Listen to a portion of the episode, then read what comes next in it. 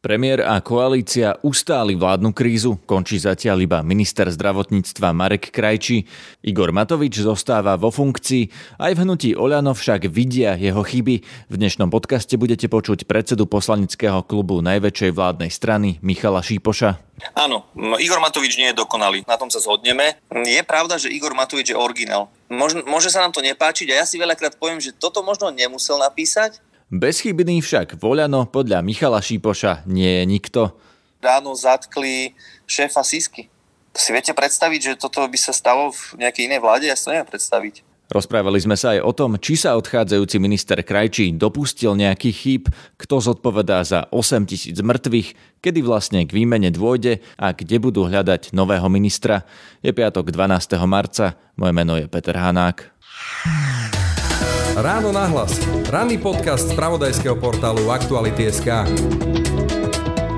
V tejto chvíli som v spojení s Michalom Šípošom, predsedom poslaneckého klubu eh, strany Oľano. Dobrý deň. Dobrý deň, prajem. Pán Šipoš, ako sa pozeráte na to, že musel odísť eh, Marek Krajčí? Pán Matovič jednak hovorí, že išlo dobrého ministra zdravotníctva, že to je len výsledok tlaku koaličných partnerov, ale moja otázka je naozaj podľa vás nenesie zodpovednosť za tých 8 tisíc mŕtvych, ktorých už na Slovensku máme v rámci pandémie?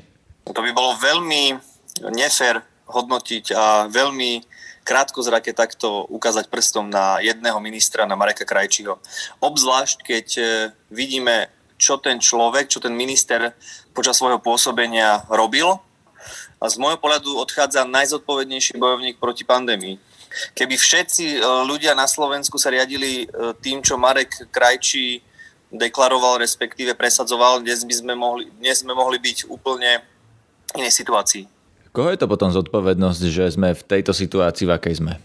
Ja tu poviem možno na takom príklade, e, keď, keď som sa nad tým tiež zamýšľal, lebo je to také jednoduché povedať, že za všetko môže vláda, minister, Matovič, to je dnes také populárne, tak v podstate, že oni za to všetko môžu. Ale ja keď si zoberiem, že sám ja alebo vy, ktokoľvek z nás, nedávame pozor, respektíve nedodržujeme opatrenia, ktoré vieme, e, že treba dodržiavať, ktoré odporúčajú odborníci a takisto aj Marek Krajčík odporúčal, veľmi výrazne niekedy úplnivo prosil, každý z nás si povieme, že však nemusím to rúško nosiť, však idem na tú návštevu za tou rodinou, idem za tou babkou, za detkom a teraz nakazím a náhodou získam ten vírus a nakazím toho môjho rodinného príslušníka a ten dotyč, dotyčný človek zomrie, tak koho je to vina? Matoviča? Krajčího? Vlády? No, pán Šipoš, tu by sa vám dalo kontrovať, že môže to byť aj vina vlády, ktorá nevymáha tie opatrenia, ktorá to nechá na tých ľudí, aby sa sami rozhodli, či si dajú to rúško alebo či budú cestovať. Keby stáli policajti na hraniciach okresov cestovať by sa nedalo, lebo nie je to až také sci-fi v Číne, to reálne urobili, že v podstate ľudia nemohli vychádzať e, ani z bytu a podarilo sa im potlačiť pandémiu. My sme si vybrali tú cestu, že nebudeme na ľudí príliš prísni. To je predsa voľba vaša našej vlády. Presne tak a my musíme pozrieť na to, že máme koaličných partnerov, ktorí veľakrát pochybňovali tie rozhodnutia.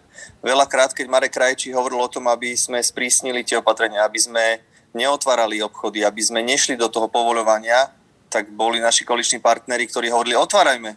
Jaké, na čo také tam e, zbytočné obmedzovanie ľudí, aké tliachaniny, nemáme žiadne dáta, otvorme reštaurácie, otvorme fitka, proste populárne sa snažili viesť na tom, aby získavali politické body, ale Marek Krajčí to nebol. Čiže toto je jeden moment a ďalšia vec, ja neviem predstaviť, keby sme my urobili to, čo v Číne.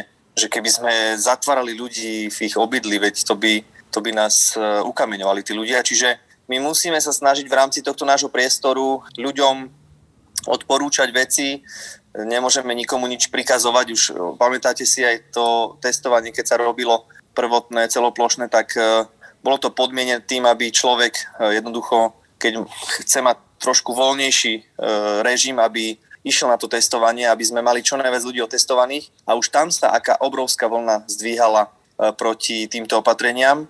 No dobre, ale opäť, nie je to zodpovednosť vlády, ktorá mala toto jasne komunikovať, e, lebo e, tu by sme teda mohli dlho diskutovať o tom, že čo, čo už malo sa zaviesť v oktobri, čo sa malo zaviesť v decembri.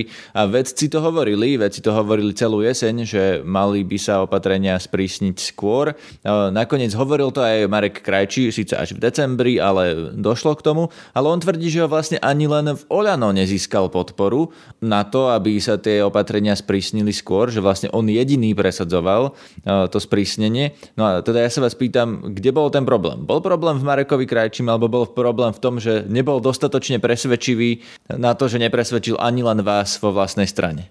Nie, takto. Ja by som to videl v tom zmysle, že vy ak chcete prijať nejaké opatrenia, a my sme to robili zo začiatku, tak sme to vnímali, že sme v tom jednotní ako celá vláda. Ak príjmeme nepopulárne opatrenia, rátali sme, že budeme všetci znášať aj tie útoky ľudí alebo proste tie, tie také nepopulárne možno vyjadrenia ľudí, ktorí to vnímali veľmi ťažko, hej. Ale keď e, jeden váš koaličný partner príde a postaví sa a povie, že nie, že to je zle, to by sa nemalo robiť, to by sa mal otvárať. Viete, a keď to urobí niekoľkokrát a potom stojíte pred veľmi vážnym rozhodnutím tri týždne pred Vianocami a on zase vidíte, že on jednoducho sa bude stavať proti vám a bude to otáčať proti vám, že vy teraz chcete ľuďom brať Vianoce, vy nechcete, aby si kupovali darčeky a zase z toho ide vytolkať ten politický kapitál, tak vtedy sa povedalo, že máme byť jednotní. Buďme jednotní v jednom rozhodnutí. A toto bolo, toto bolo vlastne to rozhodnutie, kde tuším o dva alebo o tri dní sa posúval ten tvrdší lockdown alebo to rozhodnutie. A tam to bolo tiež veľké riziko. Teraz sa to tak spätne, keď si pozrieme, veľmi jednoducho hodnotí. Malo sa to robiť skôr, všetci odborníci hovorili, že to malo sa robiť razantnejšie, ale ja si pamätám, vtedy to bolo 3 týždne pred Vianocami, keby sme zatvorili celú krajinu, všetkých ľudí by sme vyhnali do obchodov, aby išli kupovať darčeky svojim najbližším, lebo by sme museli určiť nejaký termín, kde to zatvoríme. A na druhej strane by sme potom boli tí, ktorí tým ľuďom tie Vianoce zobrali. Ešte aj tie darčeky, ten Matovič tým krajčím zobrali tým mojim deťom. To bolo obrovské, obrovské, obrovské tlaky a obrovské ťažké rozhodnutie a obzvlášť keď vidíte, že váš koaličný partner nestojí pri vás, tak čo urobíte? Pán, pán Šipoš, ja tomu to rozumiem, ale zoberte si, prepáčte, že v Holandsku mali tiež zlú situáciu pred Vianocami a urobili presne tento krok, že pred Vianocami zatvorili všetko zo dňa na deň. No a z tej zlej situácie sa vyhrabali, teraz sú na tom oveľa lepšie a je to vlastne naozaj zodpovednosť vaša. Vy ste vlastne nechceli, aby ste boli nepopulárni, teraz ste to povedali, no tak ste zatvorili neskoro. Áno, uh, v Holandsku uh, je aká vláda? Koľko tam je koaličných partnerov? To vám nepoviem, ale tesne pred voľbami a dokonca vláda v demisii bola už uh, na začiatku roka. To by sme si mali pozrieť, že koľky partnery koaliční, či všetci s tým súhlasili, ako sa správa opozícia. Lebo viete, my bojujeme nielen na fronte v rámci koalície, čo by sme, čo ja osobne považujem za automatické a samozrejme.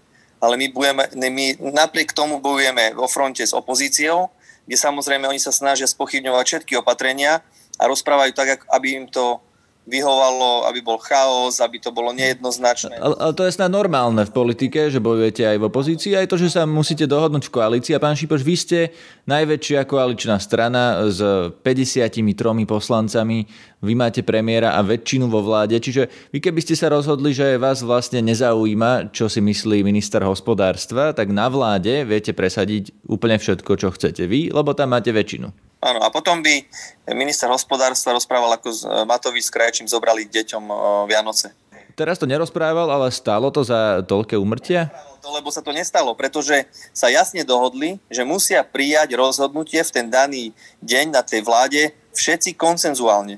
To bol ten základný point. Preto tam, e, preto tam hlasoval Marek, jediný sa zdržal pretože sa dohodli, že budú hlasovať koncenzuálne. Musia proste prísť ku kompromisu. Toto je ten základný point e, toho decembra. Na Marekovi Krajčím teda nevidíte žiadnu chybu, ani keď sa pozriete napríklad na, t- na to, ako fungoval, alebo teda skôr nefungoval ten systém na objednávanie sa, na očkovanie, že dokonca aj pani prezidentka ho kritizovala, že ani vlastnú mamu nevedela tam zaregistrovať, lebo nie sú termíny, že doteraz nie sú zaočkovaní no teda mnohí dôchodcovia, mnohí ľudia aj nad 80 rokov v tých domovoch sociálnych služieb, lebo tých tímov očkovacích je málo. Naozaj si myslíte, že Marek Krajčí ani raz nepochybil? Takto som to nikdy nepovedal a ani to nikdy nebudem tvrdiť, že nikdy nepochybil. Každý z nás, ktorý sme v politike, ale nielen v politike, v bežnom živote, každý robíme chyby. Nikto nes, nemôže povedať si, že je bezchybný. Mali sme tu politikov, ktorí to v minulosti hovorili, áno, ale tí skončili e, s veľkým fiaskom pred rokom vo voľbách a snažili sa a ľudia im to verili tých 12 rokov, ak si zoberieme tie posledné vlády Smeru alebo v kombinácii so Smerom. E, jasné, Určite sa mohli urobiť niektoré opatrenia skôr, niektoré opatrenia sa mohli urobiť raznantnejšie, ale aj tých vecov, ako ste spomínali, keby sme to dali čisto len na vecoch, tak by sme zatvorili celú krajinu, celú ekonomiku. Oni hovorili o úplnom lockdowne. A vy si musíte vybrať aj kompromis niekedy, aby aj tá krajina mohla fungovať, aby mohli fungovať fabriky, aby celý štát neskolaboval. Čiže tam musíte ísť veľakrát do kompromisov medzi tým, aby ste dostatočne chránili obyvateľov ich zdravie, životy, ale aby aj tá ekonomika mohla fungovať.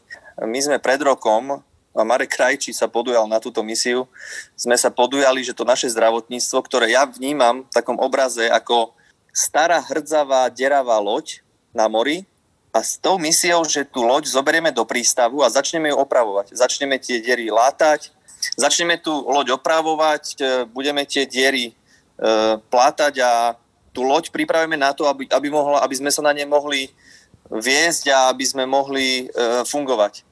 Lenže v čase, keď my sme ju mali zobrať do prístavu, tak prišla obrovská búrka, prišla pandémia a my s tou loďou sme na tom rozbúrenom mori, je deravá, je zhrdzavená, nefunguje tam veľa vecí a my sa teraz ideme pretekať s krajinami, ktoré majú tie lode nové, krásne, ktoré ich majú plne vybavené najnovšou technikou, majú plachty, majú GPS-ka a my sa s nimi, s tými krajinami ideme pretekať, aby sme aj my boli takí dobrí. A to sa nedá. Pri všetkej úcte, ak máte zdravotníctvo, ktoré 12 rokov bolo len dojnou kravou pre politikov typu, ja neviem, Paška. Pán Šipoš, tu vás preruším, lebo vlastne už, už rok ste pri vláde vy a teda nejdem hovoriť, alebo nejdem vám tvrdiť, že za rok sa dá opraviť zdravotníctvo v situácii pandémie, ale posúďme sa k tomu, akým spôsobom vládne a rozhoduje Igor Matovič, lebo aj to bolo veľkým predmetom kritiky. Richard Sulik povedal, že s Igorom Matovičom sa nedá vládnuť, majú dlhodobý konflikt a no, vieme, že teda premiér Matovič je aj taký emocionálny najsilnejší typ človeka, že často obvinuje ľudí okolo seba a podobne. Tak sa vás chcem spýtať, či ste v hnutí Olano spokojní s tým, ako Igor Matovič riadi túto vládu? Ja by som ešte chcel doplniť k tomu, čo ste sa pýtali predtým, k tomu, že či Marek Krajči nerobil žiadne chyby alebo proste bezchybný. Ešte raz poviem, že ja ho nevnímam ako človeka, ktorý bol bezchybný, ale vnímam ho ako človeka, ktorý bojoval a stále bojuje za očistú zdravotníctvo od korupcie. A ak boli aj niektoré chyby komunikačné, jasné, nie, nie, nie je to dokonalý stroj. Ale myslím si, že vždy vedel tak uvážlivo aj vyvodiť e, politickú zodpovednosť, e, napríklad aj pri tom riaditeľovi NCZD teraz v posledných dňoch, kedy fakt ten systém zlyhal.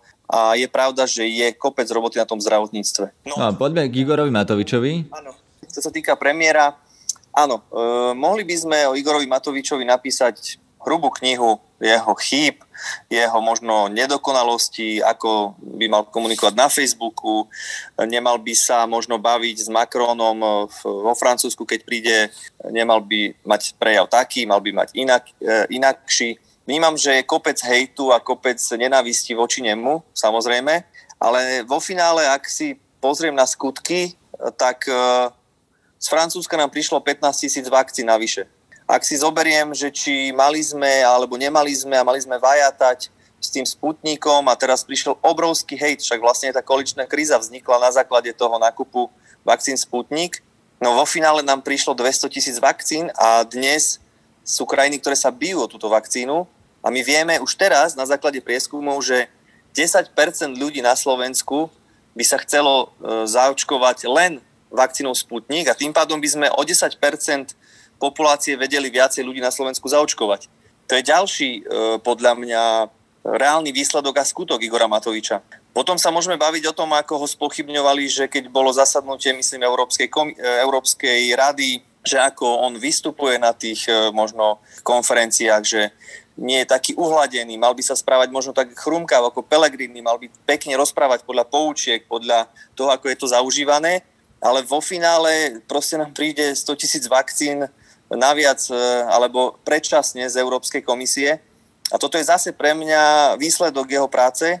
Jednu vec, čo môžem povedať, že Igor Matovič určite nie je skorumpovaný človek, ktorý by okrádal e, ľudí na Slovensku. Dennodenne pracuje preto, aby na Slovensku sme mali tú situáciu lepšiu, aby sme čo najskôr vyviedli krajinu z pandémie.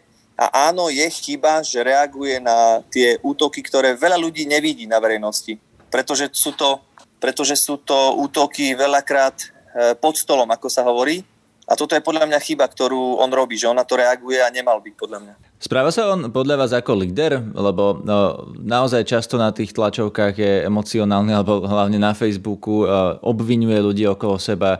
Uh, raz za niečo môže Sulík, potom za to môže prezidentka, potom za to môžu vlastne všetci občania, akú tu máme situáciu. Čiže nemal by podľa vás naozajstný líder alebo dobrý líder zobrať tú zodpovednosť na seba a namiesto toho obviňovania ľudí okolo ísť príkladom? Áno, Igor Matovič nie je dokonalý, na tom sa, na tom sa zhodneme, ale zase na druhej strane je pravda, že vďaka jeho pôsobeniu ako premiéra a jeho vlády tu máme najväčšiu očistú Slovenska od mafie. Dnes, e, dnes žiaden oligarcha, žiadny, žiadny mafianci nemôže byť istý, či mu večer alebo ráno nezaklope policia na dvere. Čiže áno, môžeme sa baviť o tom, že aký je nedokonalý a koľko má chýb a čo by mohol robiť lepšie, súhlas, ale zase keď si pozriem na fakty, a keď si predstavím, koľko Kočnerov, Baštrnákov, eh, Bodorov a neviem akých rôznych pofiderných ľudí tu eh, pobehovalo a mali kontakty na najvyššie miesta politiky, mali kontakty na súdoch, na prokuratúre, na polícii. Bolo to všetko prepojené, tak ja vám poviem pravdu, radšej nedokonalý premiér, ale viem, že robí úprimne pre Slovensko a policia si robí svoju robotu, aj prokuratúra, ako uvedeného, chrumkavého, pekného, s jamkami, ktorý rozpráva presne tak, ako vás naučia na tých školeniach, ako máte rozprávať, ale popri tom zakrývajú mafiu, zakrývajú rozkradačky, zakrývajú...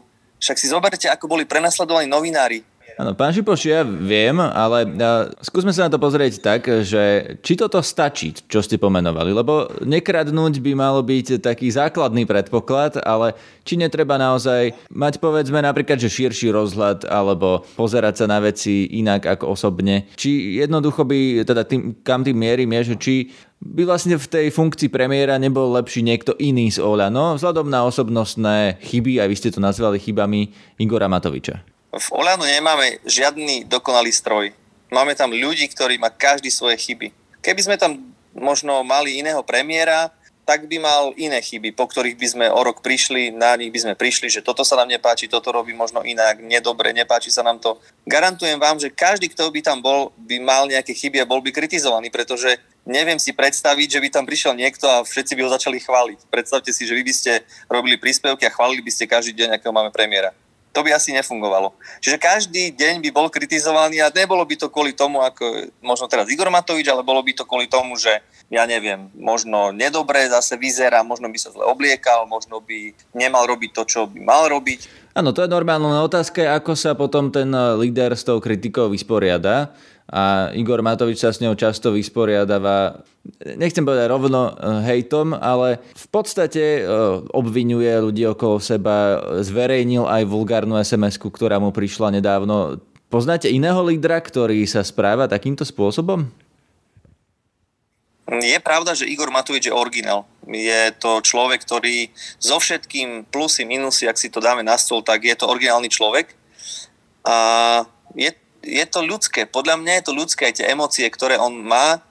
Hovorím, že môže, môže sa nám to nepáčiť a ja si veľakrát poviem, že toto možno nemusel napísať, ale vo finále proste je autentický, na nič sa nehrá. Viem, že to veľa ľudí možno nerozumie tomu, alebo to nechce pripustiť, alebo nie je im to sympatické, ale mne je viacej sympatickejšie, aj keď ten človek je úprimný, aj keď možno robí veci, ktoré by sme od premiéra neočakávali štandardne, ale pre mňa je tá človečina, tá ľudskosť viac ako, ako to napudrovanosť, ako tá, tá, tá hra. Proste keď ja si predstavím e, takú, takú dokonalú pretvárku alebo dokonalú bábku, tak to je presne pre mňa Peter Pellegrini, hej, že perfektne vyzerá, super vystupovanie, no nemáme mu čo vytknúť. Proste ideál. No ale v pozadí Robert Fico s tým prstom, ktorý mu ukazuje, tu sa postav a budeš robiť presne to, čo chceme. Tak čo je lepšie pre Slovensko, povedzte? Lepšie autenticky, aj keď možno niekedy e, horkokrvnejší premiér, ktorý proste rozviazal policii ruky, rozviazal, rozviazal e, prokuratúrom ruky, proste nechali ich robiť svoju robotu a pozrite aj dnes. Dnes proste ráno zatkli šéfa Sisky. Si viete predstaviť, že toto by sa stalo v nejakej inej vláde? Ja si to neviem predstaviť proste dnes nerozhoduje, že odkiaľ ste, s kým ste kamarát, v akej ste strane. Dnes proste hoci kto, kto robí zlé veci, môže očakávať, že mu zaklope policia na dvere. A to je podľa mňa podstatné. Ešte ďalšia téma. Kde teraz budete hľadať nového ministra zdravotníctva? Môžeme sa napríklad pozrieť na to, že kto sú teraz štátni tajomníci, alebo koho má Olano v, vo výbore pre zdravotníctvo, alebo budete hľadať niekde úplne inde? To je dobrá otázka. Ja si myslím, že veľa e, inšpirácie nám dodáte aj vy novinári. Už zachytávam rôzne mená, rôzne návrhy, čiže podľa mňa treba dať čo najviac ľudí na stôl, ako sa povie, a vybrať toho najlepšieho, ale myslím si, že premiér e, v tomto určite už má nejaký, nejakú predstavu, čiže budeme sa o tom baviť e, v našom hnutí. Určite každý príde s nejakým dobrým menom a budeme sa snažiť vybrať človeka, ktorý hlavne bude bojovať proti korupcii, aby postupoval v tom odkaze Mareka Krajčího a potrebujeme tu, ako som povedal, tú rozbitú deravú loď opraviť.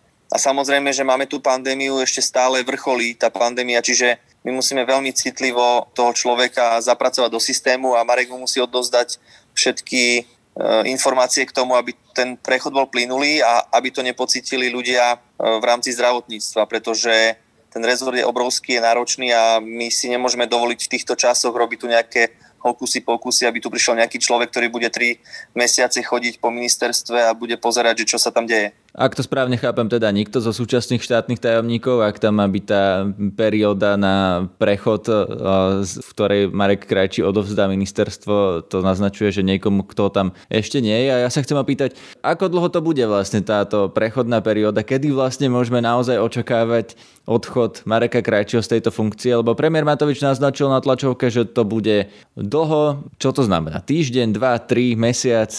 Myslím si, že aj premiér na tlačovke naznačil takú celkom dobrú, vytýčil takú dobrú, uh, dobrý termín a to je, ke, keď začneme očkovať vakcínou Sputnik a rozbehne sa to, myslím si, že to je celkom dobrý uh, termín na to, aby sme vedeli prísť k tomu, k tej výmene konkrétne už. No ale to je mesiac alebo, alebo týždeň, alebo aký asi horizont? To záleží od toho, ako sa to podarí rozbehnúť. Ja by som teraz nechcel konkretizovať žiaden dátum, ale hovorím, určite tam nebude teraz, nebudeme ho tam držať rok, alebo ani Marek Krajči nemá záujem tam, tam teraz byť, sa držať za každú cenu. Dnes dal jasný signál a hovorím, keď bude vybratý dobrý človek, odborník, ten, ktorý pôjde a bude bojovať proti korupcii, nemyslím si, že to budú nejaké mesiace. Vidím to reálne tak, keď sa začne očkovať tou vakcínou Sputnik, ja predpokladám, že to bude pár týždňov.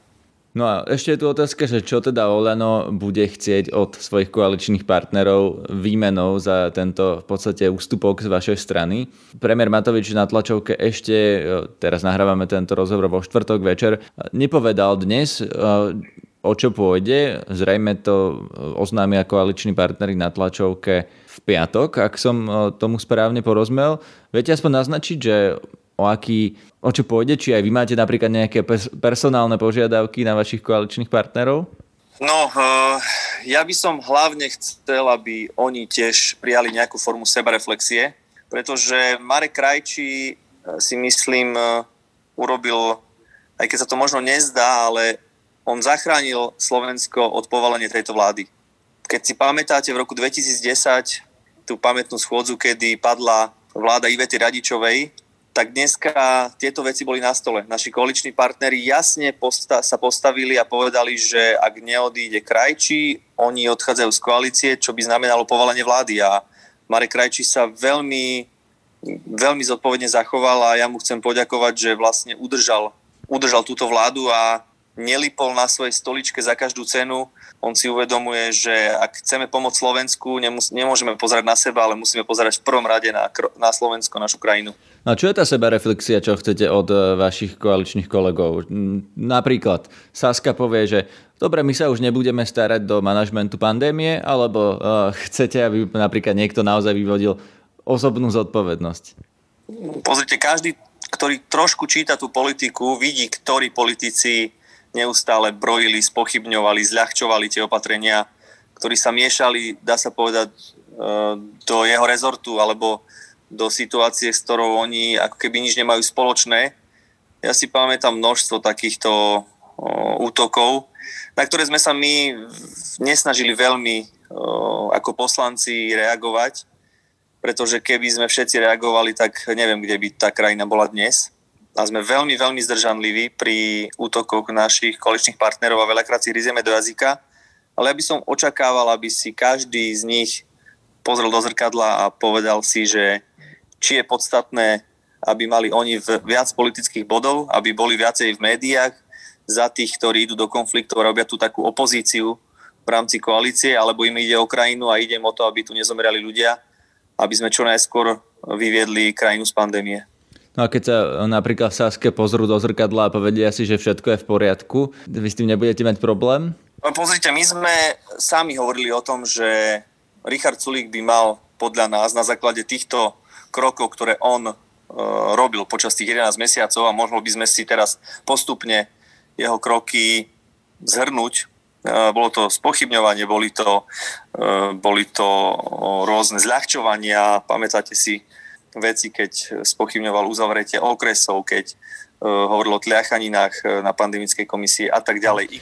Ale na, na toto vám môžem argumentovať tým istým, čo ste povedali vy, pán Šipoš, že uh, pozrime sa na, nie na to, čo ten človek hovorí, ako ste to povedali o pánovi Matovičovi a ako sa správa, ale čo má za sebou aké konkrétne skutky. Čiže vy ste teraz Sulikovi vlastne vytkli iba slova. Jedna vec je slova a druhá vec sú skutky. Pozrite si či dnes e, sú podnikatelia, mali živnostníci na Slovensku spokojní s tým, ako boli odškodnení, ktorí majú rôzne zatvorené prevádzky. Pozrime sa na to, že úlohu, ktorú dostal, bola nakúpiť včas rýchlo testy, ktoré ja neviem koľko dní proste nevedel zaobstarať a potom sme išli práve do tých e, riešení, kedy sme boli postavení pred Vianocami k tomuto rozhodnutiu, že sme museli sa zaoberať tým tvrdým lockdownom. Čiže aj tie slova, ktoré on vtedy používal, tak boli ovplyvnené skutkami, ktoré mohol robiť, možno a nerobil. No a ak teda tú ref, sebareflexiu Richard Sulik nepríjme, lebo z tých záverov e,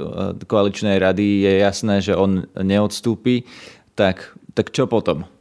Pozrite sa, uh, on to podmienil tým, že on jednoducho si to nepripúšťa, on to považuje za blbosť, on, on si myslí, že je OK. Je to na ľuďoch, aby si urobili z toho vlastný záver. Pre nás je podstatné, aby sme to, čo sme ľuďom slúbili pred voľbami, aby sme to dodržali. My sme tí zodpovední a pre nás je dôležitá stabilita vlády. Čiže možno ľudia čakali, že Igor Matovič to rozbije, možno veľa ľudí čakalo, že náš poslanecký klub sa do pol roka celý rozsype ale my si veľmi dobre uvedomujeme tú zodpovednosť a veľmi dobre si uvedomujeme, že ak by sme my to teraz rozbili a hadzali sa o zem a neboli zodpovední, tak by sme tu vydlaždili možno na ďalších 10-12 rokov červený koberec a prišiel by tu krásny princ na bielom koni s jamkami v licách. To je na dnes všetko. Počúvajte aj naše ďalšie podcasty. Pestru ponuku máme aj cez víkend. Všetko nájdete na jednom mieste v našom feede podcasty Aktuality.sk na Spotify a v ďalších aplikáciách. Pekný víkend želá Peter Hanák. Všetky podcasty z pravodajského portálu Aktuality.sk nájdete na Spotify a v ďalších podcastových aplikáciách.